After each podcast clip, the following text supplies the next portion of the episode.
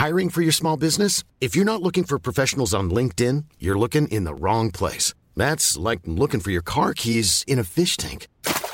LinkedIn helps you hire professionals you can't find anywhere else, even those who aren't actively searching for a new job but might be open to the perfect role. In a given month, over 70% of LinkedIn users don't even visit other leading job sites. So start looking in the right place. With LinkedIn, you can hire professionals like a professional. Post your free job on linkedin.com slash people today.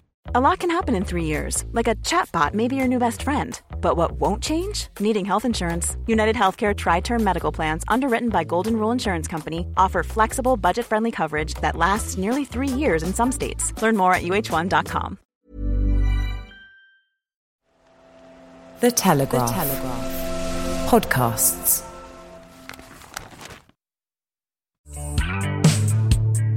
Hi there, podcast fans. I'm Tom Gibbs. Welcome to Telegraph Audio Football Club. Today, we're going to give you something a little bit different and something we very much hope you enjoy. It is the first ever AFC Telegraph Best Stroke Worst game, or as it's otherwise known, From Glad to Worst. We haven't thought of a name yet. We've got a huge list of footballing categories, everything from programme notes to goals incorrectly ruled out for offside. And we've asked our panel a simple question What is the best or worst example from that category? The first four we've got up for discussion today are tournaments, goals from outside the area, commentary moments, and transfer windows for an individual club. Let's take you now into a series of remote audio recording facilities. This is the brave new world. How are you feeling about it, Matt Law? I'm not feeling great about it, if I'm honest with you. But um, I'm intrigued to see how uh, how we work this one out and how we all Yeah. don't talk over each other. we'll learn as we go. Mina, how are you? You know what? I thought I'd be a lot more panicked and going crazy by now, but I'm kind of enjoying it. I kind of like this feeling of thinking, you know, there's nothing for me to do. I can just rest all day. you know? yeah, I'm not. I'm not going to lie. I didn't realize how much I like being lazy. Good. Glad to hear it. How how are you getting through the days, JJ Ball?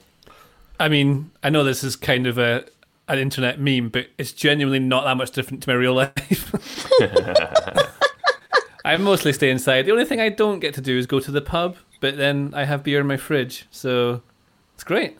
It's not bad. Great. Glad to hear it. Yeah, Well, we're all I had a holiday positive. last week. That was that was mostly useless, but good. Wow. Did you look Yeah. at like pictures of locations you'd like to visit on Google Image Search? No, I played lots of Football Manager 19. Congratulations. Thank a you. great use of your time. Yes. Right. Here is our first topic for this exciting new format, and it's a big one. And it's Mina Rzouki who has proposed it, and it is football tournaments. And Mina, you've chosen your best ever football tournament. What have you chosen and why? You see, I was really confident of my choice until this email went around, and then Matt made me feel silly about it. Um, that wasn't the point. I just you. I thought you must be way older than you look. oh, well, not. I do invest in a lot of creams. Um, um, but um, I thought the 1986 World Cup was the best ever World Cup. And I'm Can I just really ask how old you were? How old the- were you? I was three. Three. Mm. So how can that be the best ever tournament? Because I didn't watch it until much later, and then I watched it religiously on VHS at the time. Um, because I grew up with a lot of like older people, so I'm very much the baby in the family. Like I'm nine years younger than my middle sister. Must have been a big VHS. it was like you know Karate Kid and the 1986 World Cup. That was basically all we ever watched in my household. Did you watch it as live? Did you like not know what happened and watched it sort of? Uh, were you um, watching the games chronologically, or were you just watching the best games? No, it was. It started off by watching like Bran- uh, Brazil versus France, and then like Italy's games, and then it got into like you know Denmark was amazing. Um, but it it started being something that I didn't really enjoy until about ten years later. So like maybe like sort of I started watching it after Euro '96 properly, and I was like, it just there wasn't a World Cup like it because it was like a Galactica World Cup. It was a World Cup where every team had this amazing superstar. So I don't know. I guess I, I loved it because of that, and I thought that the you know the, the level was so high. You had Michel Platini, you had Michael Laudrup, you had Gary Lineker, you had Maradona. It was just an amazing bunch of goals being scored from people you would never imagine at the time. Josimar for for um, well, I, I assume you would not pronounce it like that. Josimar for Brazil. Um, I don't know. It was just a really good level as a tournament. I thought it had everything in it, and most importantly, was star quality. You see, I think there is something to these tournaments that we're not quite old enough to take in at the time. I think they loom very large in our minds. Like I've, I've got a special place in my heart for Italia '90, and I was only six when that was going on. I don't really remember it. Um, it's all a bit brighter, isn't it, when you're young, and these these tournaments come through at kind of formative ages. Yeah, definitely. There's, I think there's a peak age I think around anywhere between nine and thirteen, I reckon mm. is a mm. great age for a tournament to come round, and that the likelihood is is that even if that tournament is rubbish, you will always look back on it from that time fondly because that's probably, and I'm guessing a bit here, but it's true in my case. I reckon that's probably the time where you're most likely to invest fully in it. You're going to buy the stickers. Yeah. You're going to get the computer game. You're going to watch every single game. You're going to know every single player. You're going to remember every single goal. You're going to go outside and try and recreate every single goal. So I definitely think there's a peak time in people's lives where they'll always, whatever tournament it is, you'll look back and think that's got to be the greatest, just because of the All age right. you were.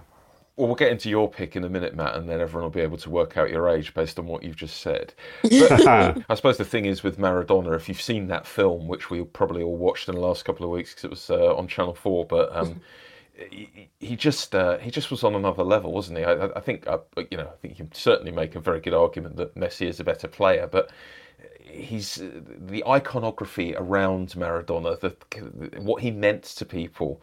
Uh, there's just something so compelling about him. Do you know what's so interesting about him is that he's such a flawed human being in many ways that that's why you sort of love him a little bit more. Absolutely. Like, it, it, it's just it's that thing that attracts you to everything. And when I remember him, obviously my first memory of him is actually the 1990 World Cup. Um, 94 is the one that I remember the most. And when I think of great World Cups, I think of stuff that's outside of football. Like I think of the Cornetto song in 1990. like Pavarotti, like, or I'll think of. Um, do you guys remember Bebeto and Romario's um, like swinging baby celebration? Of course. Like yeah. that child is now 27 years old, which makes me feel like really? I'm dying wow. slowly. Um, but, Great fact. but it's it's the stuff that's like outside. Like 1986 had the Mexican wave. You know, that was like the first time like the Mexican wave was done at such a grand scale. You know, in football and you sort of remember the stuff that's outside, the, the the energy around it. Like you know, like when I think of Euro '96, I think of like being in Sainsbury's with like 15 goal, like 15 footballs and and all around me. And i'm like please can i buy all of these? You know just because i wanted to have like a, a playpen of just footballs you know? Great days. Uh, what have you nominated matt as your favourite ever tournament? Well i've sort of given it away a little bit. Yeah italia 90 which i think for people of a certain age around their 40s will be a very popular choice even if i totally accept um, when you watch back, the, the, standard of football wasn't incredible, and obviously the final was one of the worst finals ever.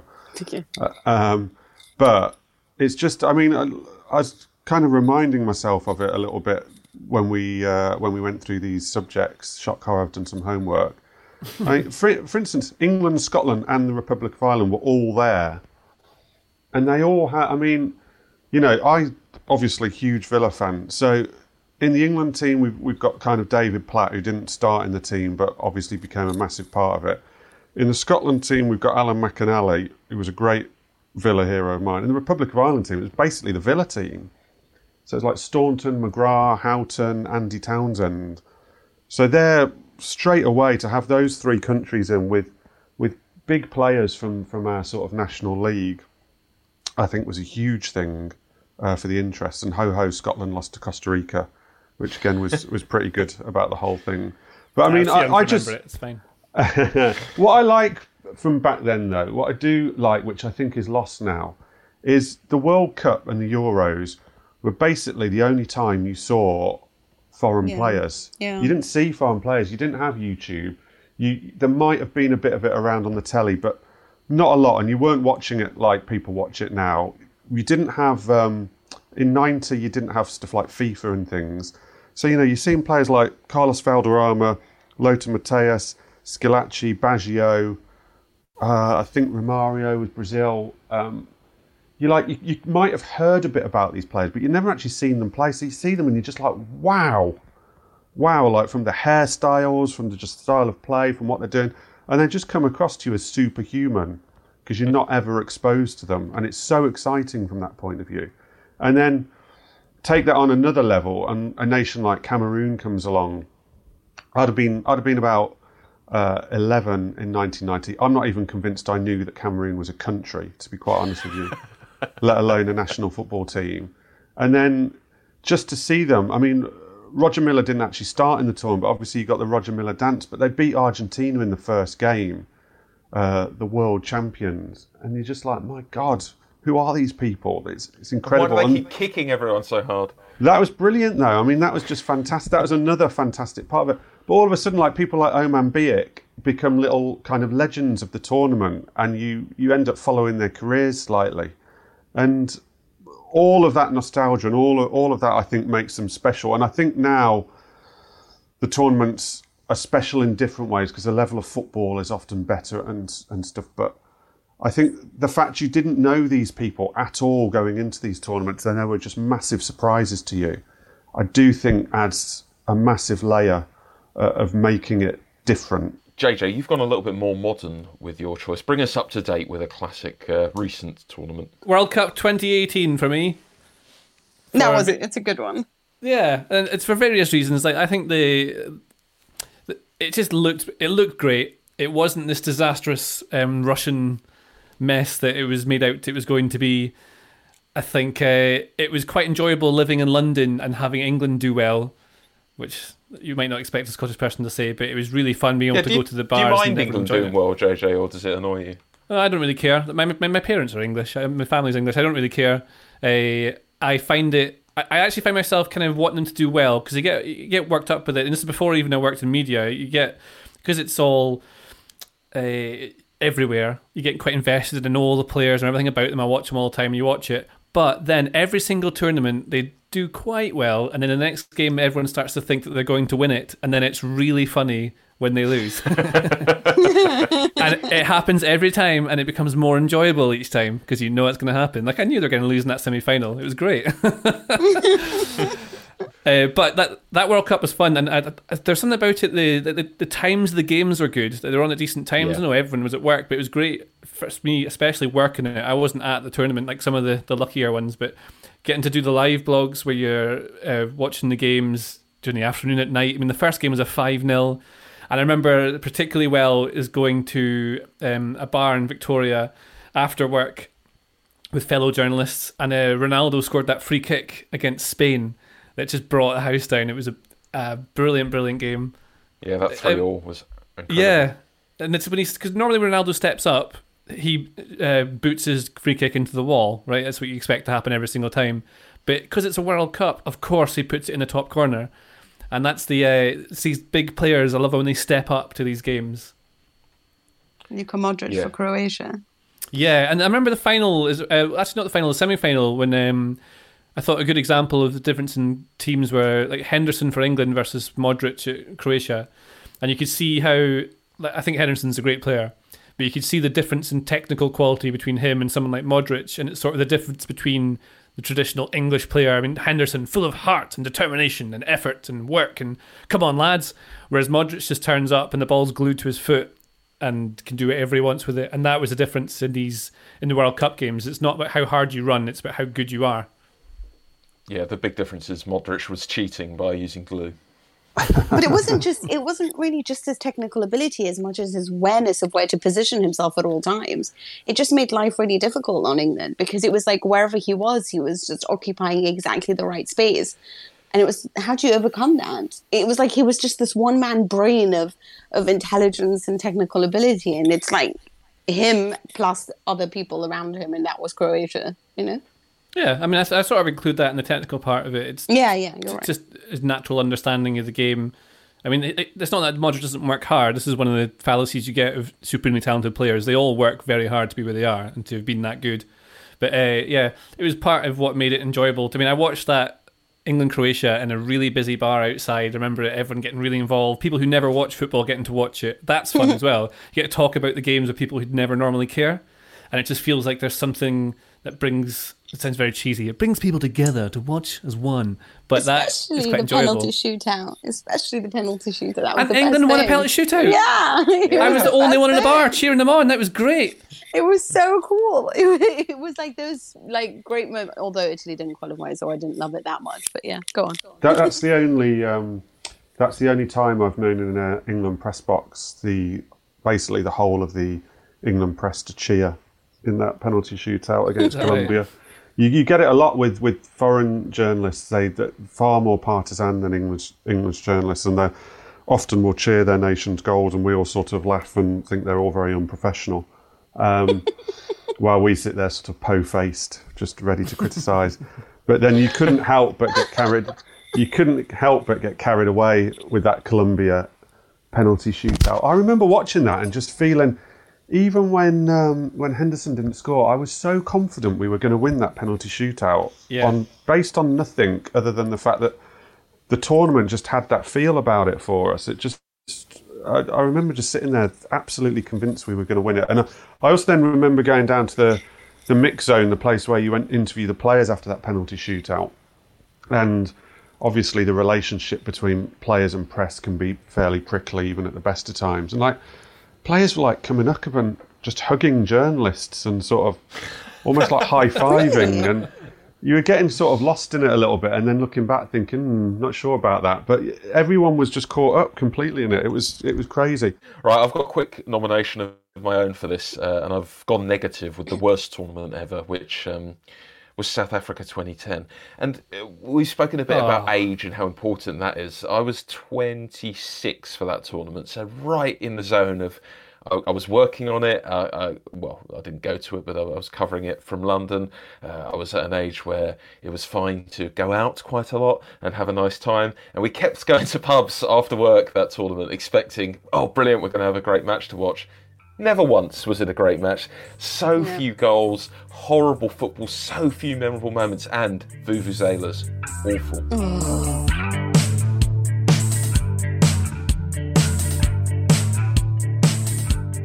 Let's move on and talk about another category nominated by Matt Law, which is outside the area goals. What is your nomination for this and why, Matt? Mine is uh, Zlatan versus England in 2012 when he overhead kicked it from about 35 yards out, 30, 35 yards out. Um, I mean, I was there and it was just, it's the, I don't know whether it's the best goal I've seen live, but it's the one that sort of made me kind of lose it for a bit the most. Uh, I was just, it was, I don't know whether you've had this. I mean, I've, I've, I've had this several times, but it's literally a case of, I was kind of sitting there, I remember I was sitting there watching it, and because it was very late in the game, it was in stoppage time, due to print deadline, I can't remember which paper I'd been working for then, probably the Daily Express. Um, due to print deadlines, um, you often have to file whatever you're doing before the final whistle. Um, and then you, you sort of have to update it afterwards if there's anything anything uh, significant. Obviously, this was fairly significant, but it did mean that I'd probably filed about 10 minutes earlier. So I was literally just sat there watching the end of the game rather than having to have my head in my laptop or, or work. And I remember just kind of watching Joe Hart race out of his goal and head it, and everything went into slow motion. And you just were like, oh my God, he's actually going to overhead kick it. And it was one of them where I think the guy, whoever was next to me, was still having to file. He obviously didn't have as early print, early print deadlines as me, and he had his head buried in his computer, and I was literally nudging him, stroke, just whacking him with my elbow, just literally like, oh my god, look, look, look, as it's kind of happening in slow motion, and it was like he's not going to, he's not going to, he's going to, oh my god, and then I think as well, it was also the fact that watching it in Sweden in the opening, it was the opening of their stadium. I think it's called the Friends Stadium. Rubbish name for a stadium. Um, Save that for a forthcoming uh, episode about worst yeah, stadium. worst stadium names. There's definitely one worse than that. We might not be able Note to it say on down, the show. Dark Um, and it was the fact that it was the opening of the stadium, so it's like this party carnival atmosphere. Anyway, Sweden were winning already at the time, three two, because Zlatan had already scored a hat trick at this point. And then this went in, and the roof just went off the place, and it's like it was the first game ever in the stadium. He'd just scored the best goal that was ever going to be scored in the stadium. It was his fourth goal of the game. It was like it was crazy. The whole thing was just crazy, and it was brilliant to be at. And it's like witnessing sort of genius at work. I think probably if I'd watched it at home, I'd be saying, "Oh, that was a good goal," but it's not the best ever goal from outside the area. But uh, it was a the fact I was there made it really. And looking back on it, I like this. Just looking back at the England team that day, it was uh, quite an England team. Um, there were a load of debuts. Raheem Sterling made his debut, age 17. Not quite so great debuts were Steven Caulker, who actually scored for England in that game, Leon Osman, Ryan Shawcross, Carl Jenkinson, and then Wow. Wilf Zaha, his one and only England appearance Wow. before he decided he wanted to play for Ivory Coast. Ah, that's. So it's a whole bizarre thing. Friendly. Yeah. I like that Zaha played that one game and then Ibrahimovic scored an overhead kick. It's like, no, I'm out. Hart didn't quite get that right. Oh, look at that! That is absolutely astonishing. You won't see a better goal than that this season. He's got all four, and Sweden have rather embarrassed England in the second half here. What have you got, JJ, for this category outside the area goals? Uh, the first thing I think of, and I think it's related to watching, uh, well, back to talking about VHS's Football Hell over and over again, was uh, Alan Shearer's free kick against Leicester. It's very, very niche. Uh, in a 4 3 comeback win in 1997.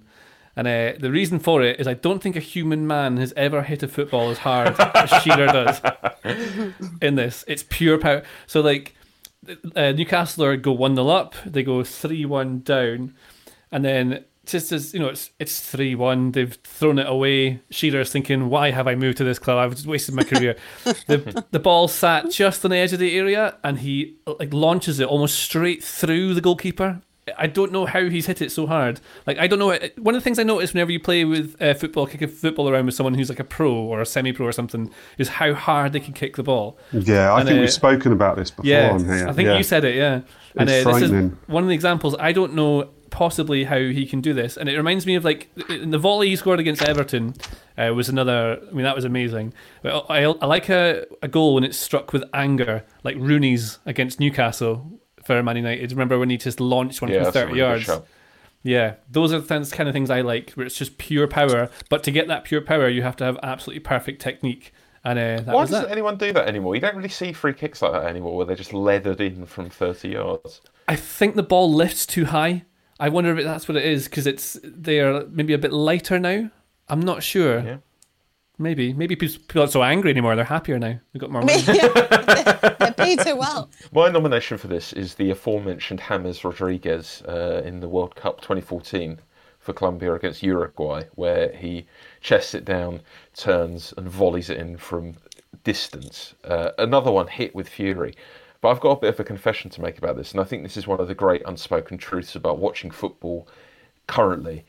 I missed it. I was looking at my phone, and my friend celebrated it, uh, and I sort of then celebrated it almost before I'd seen it, and then saw the replays. But watching football with a phone in your hand is an awful thing to do. The number of times I've missed really important things, it's so easily done. I try now to put my phone elsewhere because it just ruins everything.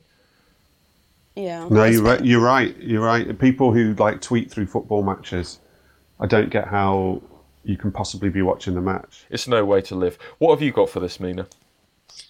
Um, my one is similar to Matt's choice, which is a Zlatan bicycle kick. And you guys remember this? It was 1999 2000 season. It was Fiorentina against uh, Barcelona, and it was Mauro Bressan for Fiorentina. Now, this kid was. I mean, he's not a kid, right? But like, as in, he was a, a regular midfielder, kind of mediocre, no, no one really special. Played for a few seasons here and there, Genoa, Milan for a little, I think for a few years, maybe two, um, Fiorentina, but never a starter, never an icon, never a guy whose name you remember.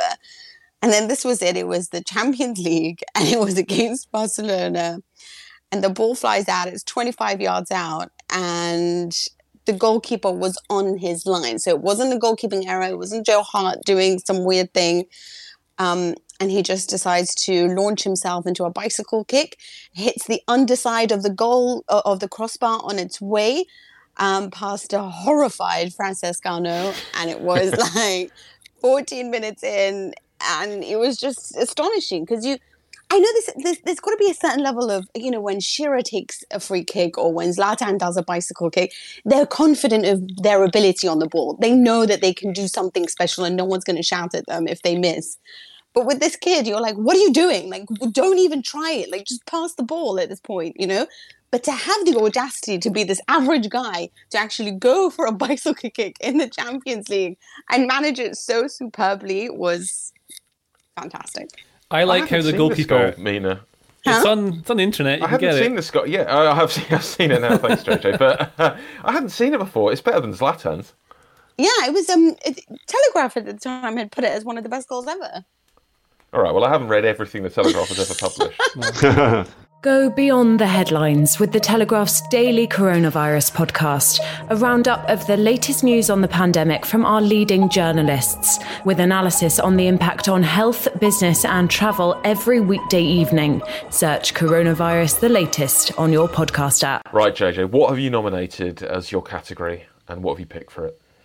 Oh, oh yes, I know. Uh, the best bit of commentary ever. The best commentary Time. moment ever. Yes, that's right. Go on. Talk, That's- talk us through your pick. Set the scene for us. Uh, well, I mean, I'll I'll tell you what it is first. Actually, uh, I, I think I think uh, without doubt the best commentary and the thing I always think of when I imagine these bits is Martin Tyler's Aguero uh, for Aguero's Premier League winning goal. It's one of the best football moments I think ever, and it was it was pure Hollywood. I mean, that's that's exactly how you'd write a movie. It was that the big title rival, the evil Man United, had just finished their game. They were winning the league, and all of a sudden, uh, this incredible comeback from Manchester City. You just you think it's a mental block. It's not talent. It's something mental that they haven't been able to break. And then it, uh, as it comes on, it's the way he he, sort of teases it. It's as though Tyler already knows what's happening.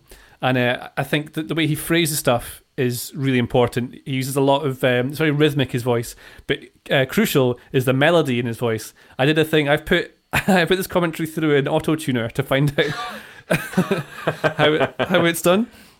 And uh, if you want the the musical uh, bits of it, so when he starts talking, he he talks roughly in A sharp, right? and he goes A Oh sharp. my that Rooney God. goll was enough for three points. Yeah, this was, really true.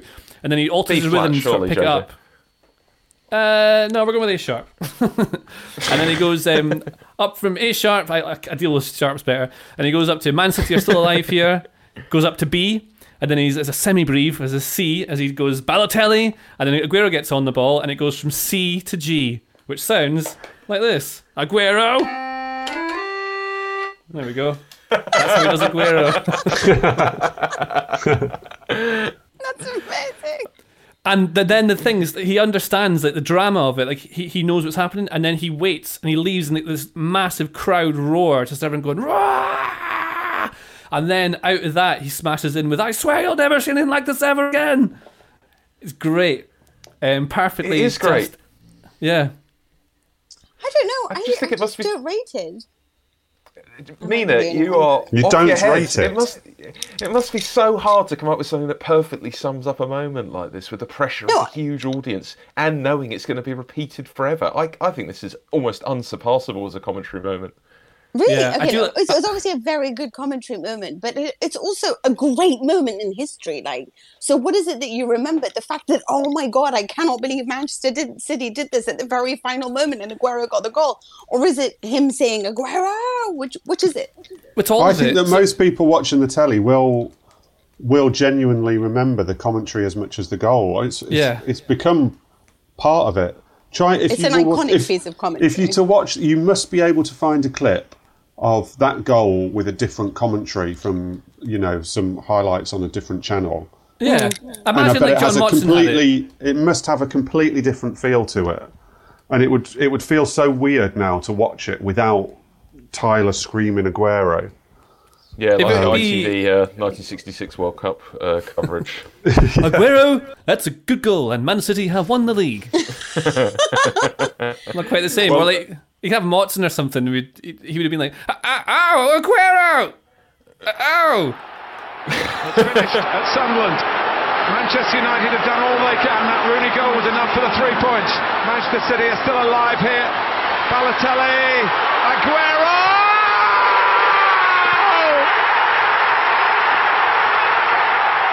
you preempted my answer here because I again have gone negative and for the worst bit of uh, of commentary ever. And I, uh, I remember Portsmouth winning the FA Cup in 2008, and John Motson says, and, and we'll put the clip in here.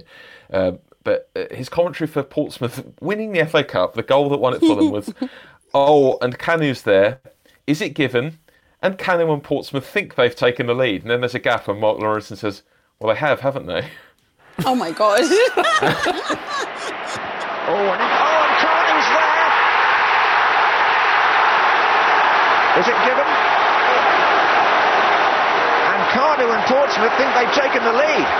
Well, they have, haven't they? I mean, it's a, it's a in fairness, it's a weird celebration from Kanu, which kind of runs back and forth on the spot, which made it look really weird and like it might not have been given. But I think it's a lesson there in why, if you're a commentator, you always got to remember that uh, you have to assume in the moment it's a goal and then correct yourself if you have to afterwards. And 2008, it was already a stage where John Motson was mainly just making noises uh, instead of actually adding much to games. What have you got, Mina? And I know for a fact that what you've nominated here was something that I also considered. Really? The okay, Yeah. it was um okay, so weirdly enough, the thing that I nominated actually it's the same game, but my favorite piece of commentary is the second goal. But what everyone loves is the first goal. So What, the this Can is you- Navarro? yeah, that oh my god, I love that so much. it was the World Cup 2006. It was the game between Italy and Germany. I think this is a particularly important game because it was obviously like the scandal in 2006 in Italian football. Italians felt like everyone was judging them at the time. This was Germany, the ultimate test. And um, it was over the first goal from Fabio Grosso is the commentary. It, it was also because it's so exaggerated. Now, here's the thing with why I have an issue with Tyler and stuff. And I think it's because, as you summed it up, you know, in England, it's and even Matt was saying it before. Everyone is so professional. Everyone is so like, you know, oh, it's a wonderful goal. No, no one is allowed to show their allegiance to the team they support. So when there is a bit of emotion, everyone gets really happy because it's like, oh my god, you know, like you sort of broke rank, you you broke your professionalism, you showed your excitement, and it's so fantastic to watch. But around the continent, it happens regularly. So I think with this, what was so great, it was like Pirlo had the ball, obviously then passes it on, and Grosso scores the most magnificent goal from you know a, a player that is so mediocre that you would never imagine he can manage it. And it was like Pirlo, Pirlo, ancora Pirlo, and it's like Pirlo just had the ball, right? Like he he wasn't doing anything magnificent at the time, but it was just the how carried away he gets, and then Grosso, Grosso, incredibile, Grosso, because it was like of everyone that you could imagine could get the goal, it was Grosso, and it was just against Germany in this huge match, and it was the sheer delight of it all. It was amazing. minuto del supplementare va dentro Grosso. Materazzi c'è non stanno marcando Cannavaro anche. È uscito Klose che era il marcatore di Cannavaro. Palla tagliata messa fuori c'è Pirlo Pirlo Pirlo ancora Pirlo di tacco tiro gol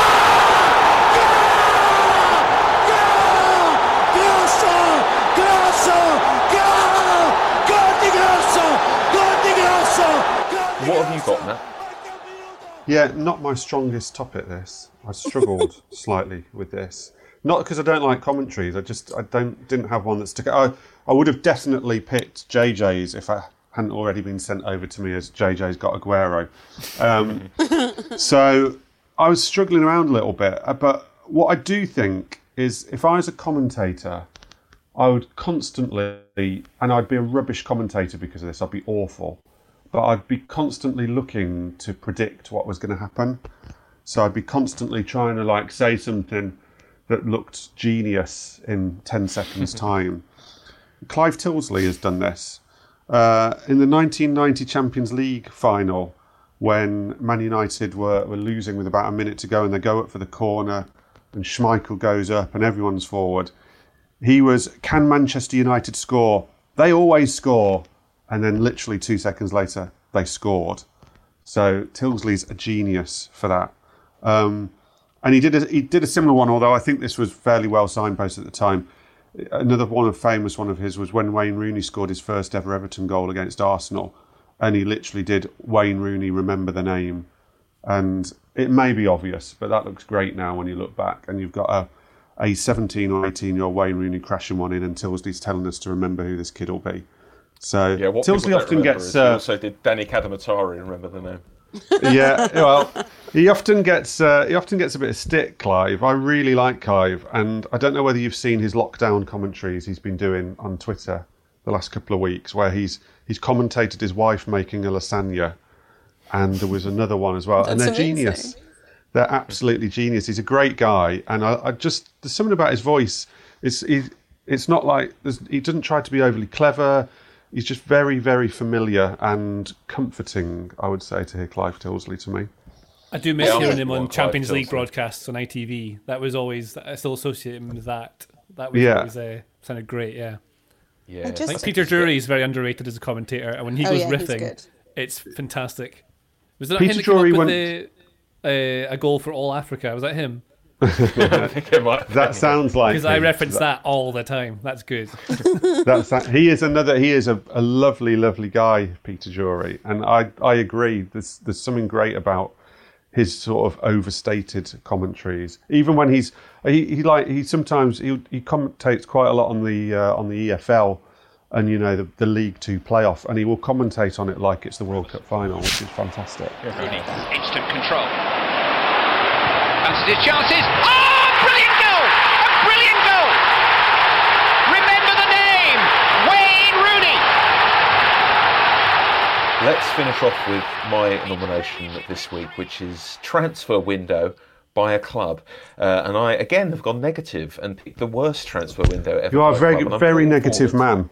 I, I've gone with QPR in the summer of 2012. Um, this came actually as a result off the back of JJ's nomination, because of course QPR were the team that Manchester City uh, beat in that league-winning game. And Mark Hughes said after that game, "We will never be in this position again as long as I'm at this club." So that summer, QPR with loads of money bought 11 players, which already alarm bells. Uh, too many to read out, but among the players they bought, Park Ji-sung, Jose Bosingwa, Andy Johnson, loads of ageing players who'd had great careers. Turns out they couldn't get motivated to play for QPR, and even the good signings got dragged down into this mediocre slop like Junior Hoilett, who was really promising for Blackburn, did nothing for us. Esteban Granero arrived from Real Madrid, it looked good for them, and uh, you know just immediately became deeply, deeply average. But the worst of this was QPR bought Rob Green in July to be our first choice goalkeeper, apparently on about 55 grand a week, which is a ridiculous figure if you've ever been to Loftus Road. And then at the end of August, they bought in Julio Cesar from Inter on about 70 grand. Oh yeah. Have you ever known Oh a club to spend huge on a new first choice goalkeeper and then replace him with an even more expensive goalkeeper after two games? It's insane. And then we went 16 games without a win. Mark Hughes got sacked. It's an astonishing waste of money. Nothing became of it. We somehow got worse despite spending all that money. Uh, I think what we think as good transfer windows when they're happening. So think about Everton in the summer of 2018 when they were buying all those promising youngsters.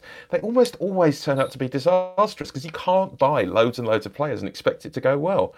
What do you reckon, Mina? Who have you got for this? Actually, I was going to say because I, I was a little bit caught up about doing a bad one, which was going to be Fulham as well in the, the summer two seasons ago. Yeah, similar story. Uh, Exactly, just buying and, and you know Milan and and to be honest, Barcelona for the last five seasons, like I just feel like you know, oh well, should we get Neymar? Should we not get Neymar back? You know, Griezmann and he has like all this money. You know, um, none of them are really working out like how they've tried to spend the money since Neymar. But I did decide to go for uh, Real Madrid in the summer of 2016. Um, they just won As the Champions. League as a good window. Largely because it was this, it was a summer in which they only spent money on one player, and that was Alvaro Morata. They had done a buyback clause to get him back from Juventus, bought Marco Asensio back from loan, didn't spend any money because they didn't need to because they had done so well in balancing the team and and bringing in like young good youngsters Lucas Vasquez you know like Casemiro whatever you know throughout the last few seasons that they only needed to bring just a little bit more balance a little bit more cover for Ronaldo whatever it is. And they just got him.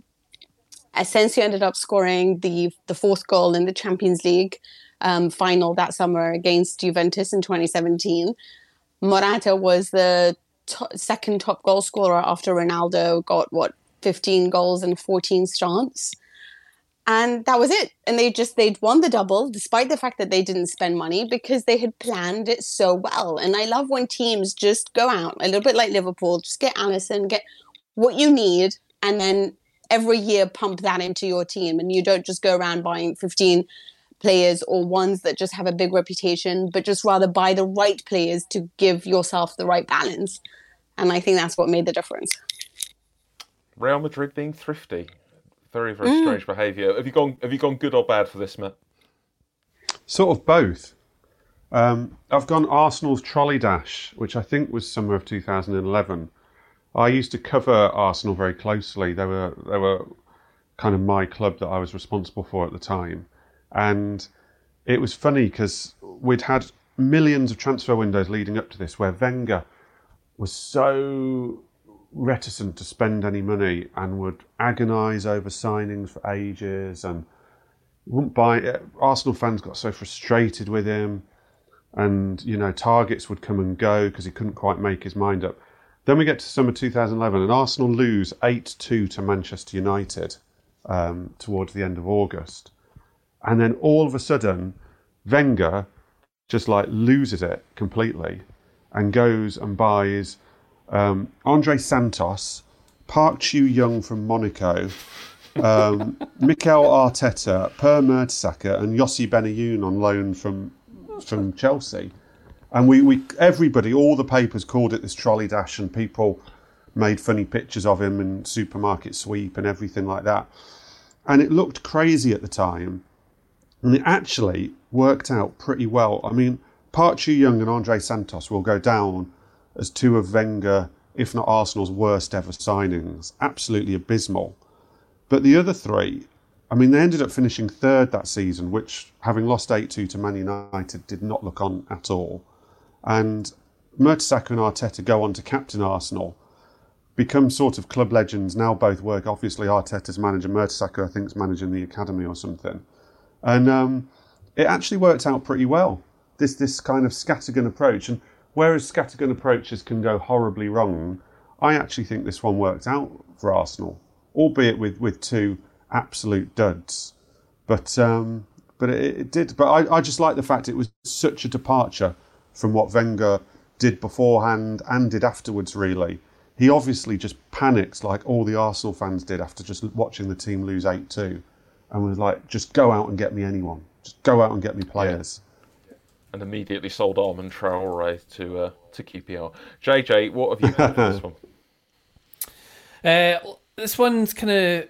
I thought this one was quite difficult because often, like the most exciting thing was a single transfer that happened. Like I, I was talking to you in email about how it's good when Real Madrid signed those amazing players one after another, like Zidane, Ronaldo, etc.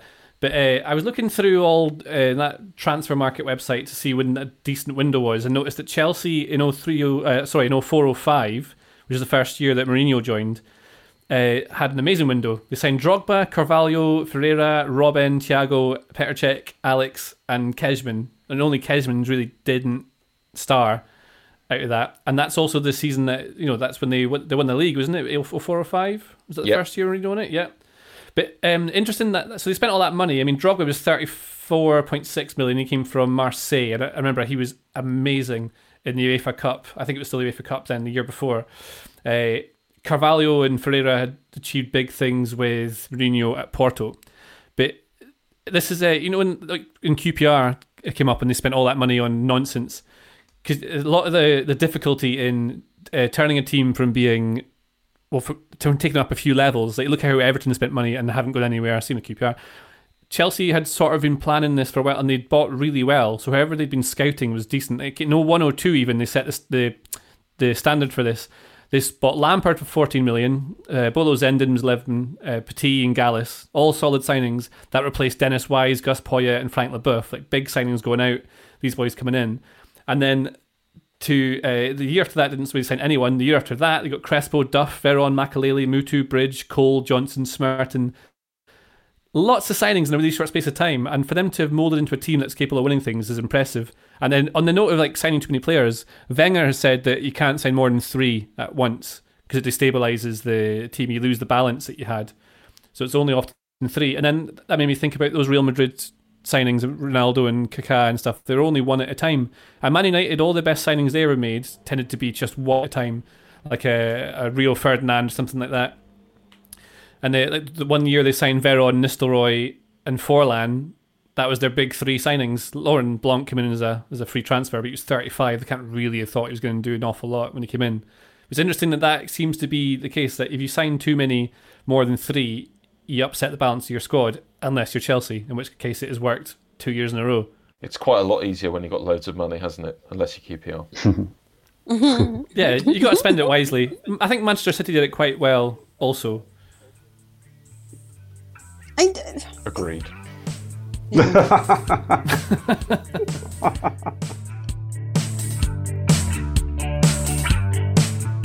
That's all for this week. You can contact me before next week's episode on Twitter if you like. It's at Tom with an H Gibbs. We will, of course, welcome your suggestions for categories you'd like for us to discuss. You can nominate your own categories and nominate your picks for best stroke worst in those. Send us an email if you like. AFCpodcast at telegraph.co.uk is the address. We'll read out the best of what you send us.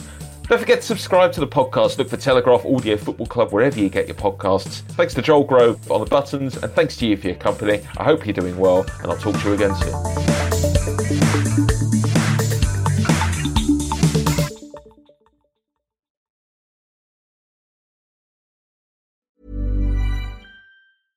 Mom deserves the best, and there's no better place to shop for Mother's Day than Whole Foods Market. They're your destination for unbeatable savings, from premium gifts to show-stopping flowers and irresistible desserts. Start by saving 33% with Prime on all body care and candles. Then get a 15-stem bunch of tulips for just $9.99 each with Prime. Round out Mom's menu with festive rosé, irresistible berry chantilly cake, and more special treats. Come celebrate Mother's Day at Whole Foods Market. Planning for your next trip? Elevate your travel style with Quince. Quince has all the jet setting essentials you'll want for your next getaway, like European linen, premium luggage options, buttery soft Italian leather bags, and so much more. And it's all priced at 50 to 80% less than similar brands. Plus, Quince only works with factories that use safe and ethical manufacturing practices. Pack your bags with high-quality essentials you'll be wearing for vacations to come with Quince. Go to quince.com slash trip for free shipping and 365-day returns.